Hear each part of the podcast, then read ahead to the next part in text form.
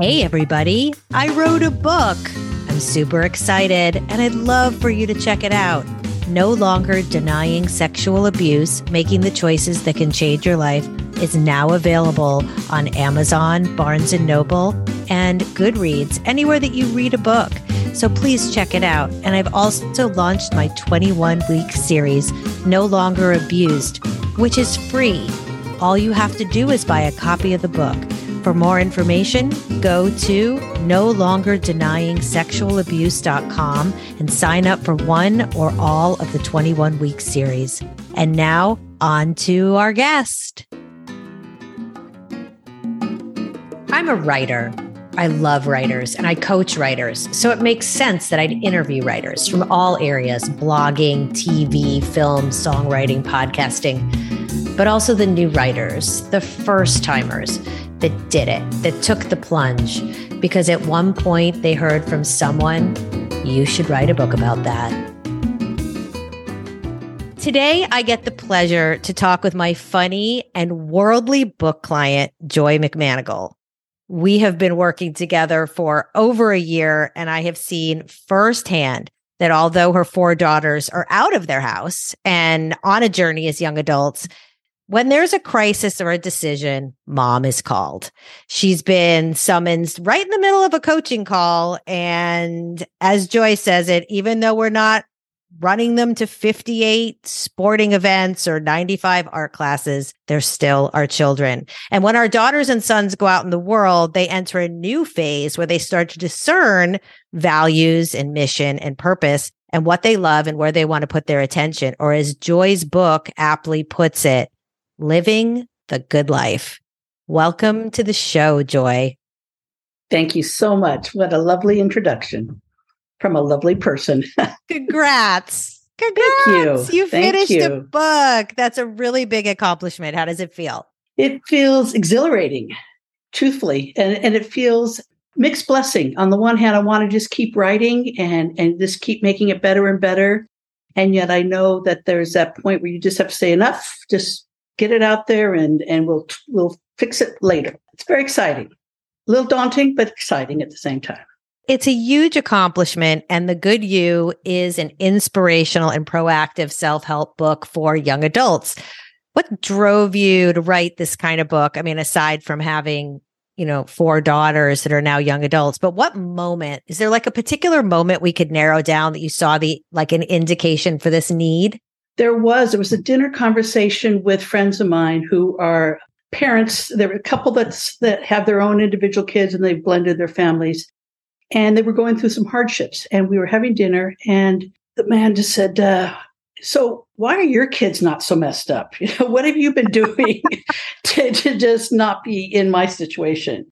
And it made me really stop to ponder, like, hmm, are my kids not, you know, are, and I started thinking about it because I've been around a lot of young people in a variety of capacities as a teacher and a mentor and a boss and a parent and a coach and counselor, all these different capacities. And I realized it's true that just some kids seem to have more, more tools available to them to help them navigate this transition from adolescence to adulthood. And, and it's, it's tough.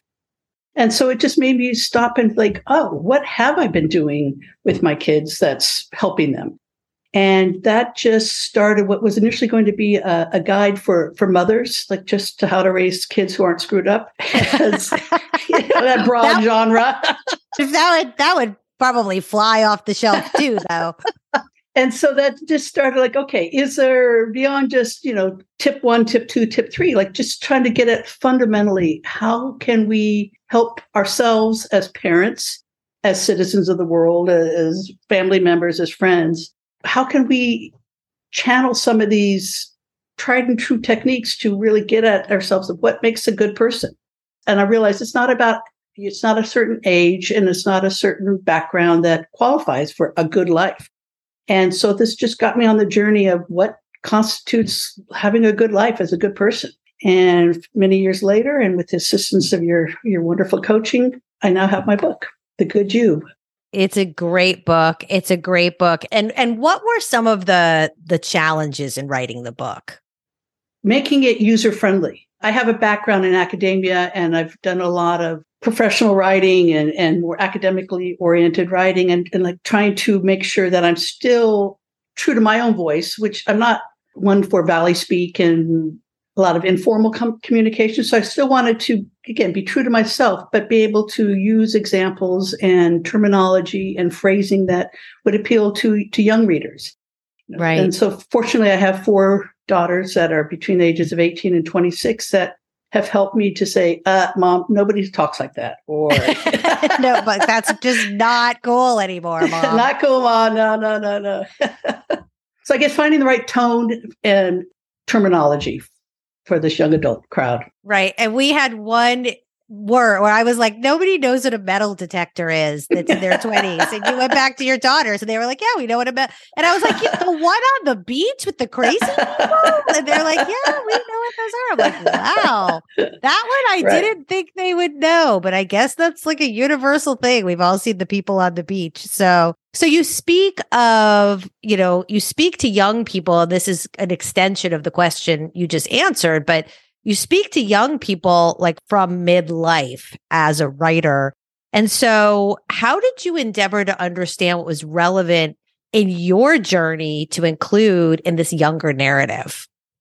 My initial hesitation is it's not about me and just give the advice. But the more I realize how when I read a self-help book or, again, talking to to more young readers, like I, they need to be invested in the in the author. They need to know that their story is relatable. And so I had to kind of overcome that initial hesitation to include anything personal about me. I'm like, okay, it's not about me, but my story will help the reader to see that I'm not just pulling this stuff out of my um, my brain. Kista. Kista. You know, it's lived experiences uh, that I'm trying to synthesize. Like, okay, I went through all this ups and down journey that, so that you don't have to. I mean, feel free if you want to, but you don't have to make all the pit stops and, and waste so much time and energy the way I did to just help uh, help people just get some tools that they can take with them for the rest of their life. Because again, although this book is geared towards the new adult, the young adult, those like seventeen to thirty year old crowd, as I was talking about it with my eldest daughter, she goes, Mom, this applies to everybody. She goes, I, you know, you, you've been saying this to me my whole life growing up. And I stopped and I'm like, wait, what? I really have? And she goes, Mom, this, you've been teaching us our whole lives. I'm like, oh, it's the nicest thing you could have said to me. You're like a tear is coming down my face. Yeah, because that was the other issue. Like, what, as I'm writing, I'm like, oh, I wish I had this clarity now that, you know, twenty years ago when I'm raising my kids. And, and I was assured it's been there. So it's just a way of approaching life. And again, even going back to when I was twenty something, I noted that I had a sense of self that a lot of people didn't have. And like, why? Why? You're mm. so amazing. Why don't you believe in yourself? You know, why are you doubting that your ability to do that? Like, it ne- made no sense to me. And hence this journey into this book, into delving into more of the, the inner workings, the, the, right. the mental health and the sense of self and some of those roadblocks that really can prevent us from just being the best person we could be, and the, the good you. Absolutely. The good you. And and you're right. It is a fine balance. Like, you know, you didn't want to write as that person. Like, when I was a kid, I had to walk forty-five miles in a snowstorm, right? That sort of better than thou kind of voice. And exactly. You did really achieve that. Like, uh, I get you. Like, I hear you. Like, I understand. Like, like you said, look, you can go make like all the mistakes you want or have all the journeys you want, but here's like some ways that you can maybe circumvent some of the pain if you choose. Right. If you choose. And that's a big emphasis that I will hopefully come across, is that although I do provide a lot of tangible suggestions of ways to help yourself and help others, my emphasis is that what you do is not so important as why you're doing it. Right. You know, the, the intention, the motivation. You know, how it lands, again, crapshoot. You know, you can only control so much. And so that's the part that I'm trying to emphasize, is that make sure that whatever's coming out of your mouth and your thoughts and your in your brain and your actions are are what you want to be, uh, really reflect the best version of you. Right. And that's why you have in the book as a mantra, help, not hurt. Mm-hmm. And you hinge a lot of the teachings, which, which is what makes this a different book than any other book that's about values and mission or purpose, mm-hmm. is that it's great that you're shaping who you want to be, but while you're shaping who you want to be, like think about like what you just said. Think about like how that, is that helping people or is that hurting people? How do you, how did that come up? And how do you think that's going to land with the Gen Y, Gen Z group? Well, hopefully it'll land well, because it's just, I, I like to keep things simple. You know, the, the, the motto, the maxim of the book is, it ain't that deep. And that's, that's something I guess I've been saying a long time, apparently, but it's the idea that we often tend to overcomplicate situations and certainly the, the meaning of life. And my point is, you know, make it simple. Take it down to the grassroots, the nuts and bolts of what we're talking about, which is do things that are trying to help yourself and others and not hurt yourself and others. And I think having that really simple framework, it, it can be a quick tool you take out with you. You don't have to think like, wait, what were the four steps? And then the, what are the, the subsets? Right. You have index cards and you're going like you're going nuts. Yeah. You know, I talk about a help hurt filter, you know, everything. Does it help or hurt? Black or right. white, you know, and in that instant, you can, you can utilize that as a tool. And then you can fine tune it, obviously, as you go forward. But that framework of, of like being, helping you to be more accountable for your actions, be more control of your actions. And I think the more you get in the habit of that, like, oh, I'm just trying to help, it just takes away a lot of the doubt and a lot of the, I don't know what to do. Well, figure out, do something that will help. Right. And I think it's a launching off point that is hopefully very relatable. And again, I talk about helping, you know, when you help yourself, it's helping your mind, body, your spirit, and your heart. You know, it's like package deal. When you're helping others, it's helping your people, helping your community, helping your world. And I emphasize helping so much because to me, it's an activator. It's what gets you when you're so busy, you know, locked in your head. And I think that's, you, you do one baby step can lead to two baby steps. And all of a sudden you're, you're back out and you're trying and, and trying and striving is a big focus of my book. It's like, there's not one good you or good life. It's, it's, you get to decide that for yourself. Yes. Very, very true. So statistically, I'm going to take a little bit of a turn here. Statistically, a lot of young adults come from broken homes. It's just the way it is. And you have a close relationship raising your four daughters with the actor Giancarlo Esposito. How do you think the way you co-parented had an impact on your four daughters? And what part of help not hurt did you bring into your co-parenting? As you say that, the first thing that came to mind was my mother. I was not raised with many rules uh, other than don't ride motorcycles and write thank you notes. So those are my guidelines for my, my youth, um, which have fared me well. But she did say one thing. I remember the first time I came home from college and I had met all these amazing new people, but they were in therapy and they were having issues and they were having all this angst. And I'm like, Mom, why do we not have this angst? We being my brother and sister and I. What did you, you know, what was your philosophy, your philosophy or your, your, your methods? And she, she was like, uh, I have none. She goes, she did say, I'm, I don't want to project my fears onto you. Oh. And that has stuck with me. I'm like, okay, concerted effort not to project my fears. With my ex and the father of my kids, it was always about what's in the kids' best interest and not bringing my kids in as uh, the middle people and, and trying to have them be a sounding board or anything other than like whatever my relationship with my husband, ex-husband is between us. Right. You know, and, and that's for me to work out.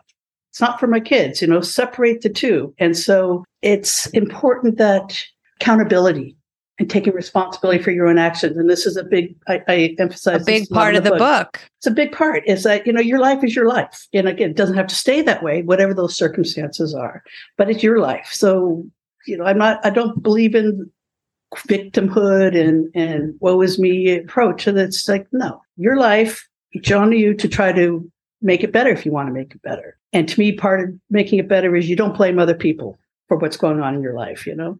Figure out your role in it and then keep on trucking if you need to. But look at your part. Look at look your part. At your and, part. And, and for any young person that's listening to this now, whose parents might not have behaved as on the level, and I too try and follow the same model as you and your ex with my ex and keep things, you know, I mean, my kids are very inquisitive. They'll get stuff out of me every once in a while. They're sneaky that way. But any young person listening to this, you know, if your parents didn't follow that model, if you had, if you were involved in stuff, like Joy just said, it's your job now to tease that out and create a model for you that works for you. and that you can bring out into the world, right? Totally agree. And I can, again, pinpoint a, a time. Let me think about the timing of this. It was probably fifteen to twenty years after, maybe let's say fifteen years after my husband and I had separated and I've been raising the kids, that sat down and, and like the kids had like, what, Mom, what really happened with your marriage? And I'm like, okay, they're asking, so I will tell. Right. And what came up in the course of the conversation was that for ten to fifteen years, my one daughter thought the reason why we divorced is because I didn't like the way my, my husband folded the towels. And I like, well, wow, sure. Yeah, that'll break you up. That'll end. And I realized like, yeah, they had no clue of the, any of the backstory dramas, and they, they had no clue. And I'm like, I have done my job that you think we broke up because of the that's towels. Right. That's yeah. right. You didn't mm-hmm. sit there and put them down. And, and that's also part of the model. It's like, how can we be out in the world and have compassion and care and consideration for other people? Let's talk about the creative process. So over five drafts, you know, you've had a variety of ahas. Where's the project now? And you had mentioned that you had a different vision in the past as you did now. Where, how does it compare? There are certainly remnants from original draft to now that are in there. It's a different, certainly different structured. And even my methodology is uh, my game plan. It's called something different and it has, it's framed differently. So I think what, what started as one, the nuts and bolts of this is still there, but it has grown much more. And it's incorporated, like I said, the whole idea of the mental health challenges, sort right. of these fear-based beliefs that we have with our mindset. That has taken on much more of a central focus because it's about, again, the, the, the book subtitle is Personal and Practical Plan to Do Good, Be Good, and Feel Good. Yes. And I think that emphasis on the feeling good is a part that will p- probably be the catalyst for a lot of people. Like, I- I'm just tired of feeling so bad. Yeah, I just feel bad. Like, help me. Feel- yeah, I just feel bad. I like want to feel good. Like, what can yeah, I do? And and right. then and helping others, often service, is such a huge way to get out of yourself and get out of your own way and help take care of feelings of depression and and everything. And, and young people, you know, need to get away from their phones and get more out into the world. And we as parents can help them do that and help them see that. So where do you think this book is going in terms of a series of books? We've chatted about the series of books, which yeah. gets me very excited. I get it's all excited over I P. I'm like, an, I should have been an I P lawyer.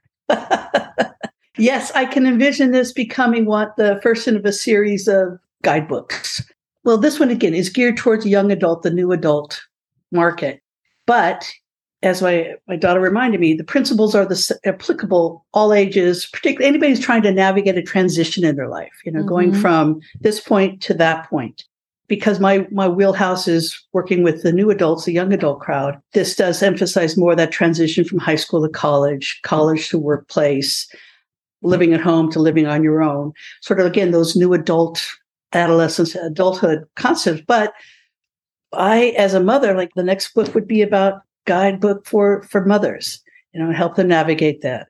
Yeah. And you can get more, even more specific. You can say like a guidebook, you know, the good life for single moms, the good life for, you know, step parents. I mean, this is, we could go on and on, like the chicken soup, chicken soup for the soul concept or seven yeah, habits yeah. of highly effective people. And anyway, I can envision that. I also envision taking the, the methodology of this and turning it into online webinars that Good. Can be purchased individually or access to academic institutions, you know, guidance offices, career counselor offices, so that there's a way that people are like, okay, let me help figure all these big picture things out. Like, what is it that will really make me happy rather than let me just pick one major? It's like step right. back and, and you still have to pick a major, let's say, if you're going to college, but stepping back, like being more thoughtful of that process, tapping into what will truly make you feel better about yourself moving forward. And you have a process you take them through in the book that shows how prospective young person would use all the model that you have and go through that. I'm thinking app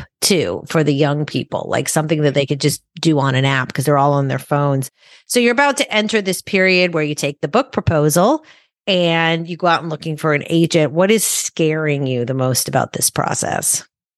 Uh, scaring. Are you not scared? I shouldn't even put that in your Tell me how you feel. Well, I was recently with my sister, and she knows that I'm not big on the marketing aspect of life. of life. Of life in general. But she's like, you know, maybe reframe how you think of it. It's a, an opportunity to share with the world. Your gifts. So now with that framing, I'm not afraid about, about them. And I have uh, my spiritual faith is such that I believe I will, the right person or people, group of people will, we will connect and we will put this in the world. So I'm just trying to focus uh, less on the research of which agent and which publisher house and what demographics, statistics, and all the stuff that I know you need to do because you've been telling me I need to do it. That's right. And I trust you. But getting back to the bigger message of, you know, I, this is information I think will help people. And I feel a responsibility to get it out and in a way that will be as, as accessible as many to as many as possible. Right. And like you said, see what shows up in the universe. I mean, there could be a pilot program for this at one of the universities that you've had, you know, a relationship with, or that, you know, who knows what's going to happen. So what has surprised you most about the book writing process? Because this is your first book, right? Mm-hmm. And so what has been, like, as you're putting the ideas and the words down, I know that there would, I would get a text or an email. It would say, this is like something that, you know, I always quiver when I get this from clients, but like, so I've re-outlined, right? And I'm always like, that was a process for you that worked. That's it. And that's the way my brain works. And that's why, like, I like try to, it goes back to s- school days when I would take the big, big ideas and then narrow it down to five pages. And then five page becomes one page and one page becomes a paragraph that I could visually look at and rebrace.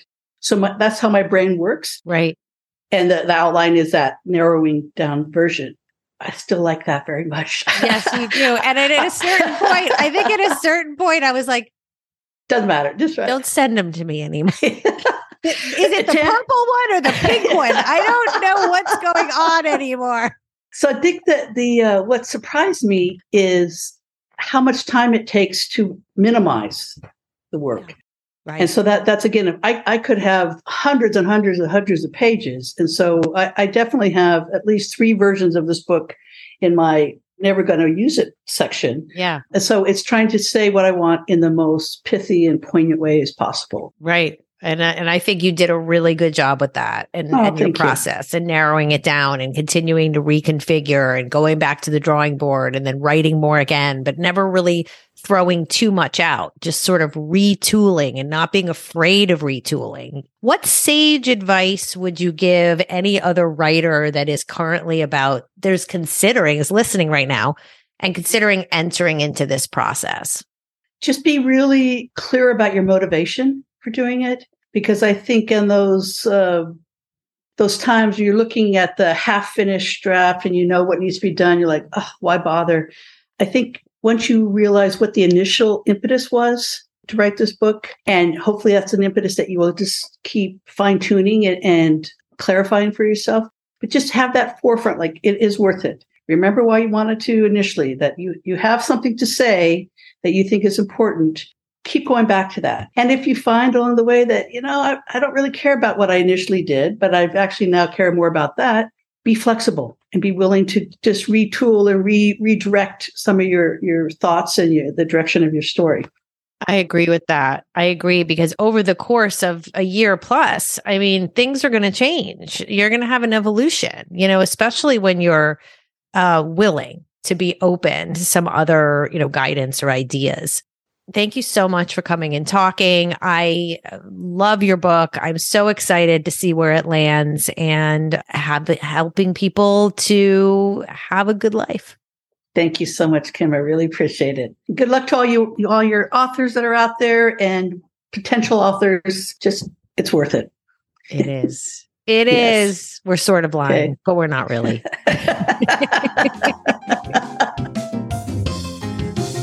You've been listening to You Should Write a Book About That. We love reviews. If you enjoyed our show, head over to your platform of choice to drop a review, share with a friend, or even better, if you want to write a book, be in touch.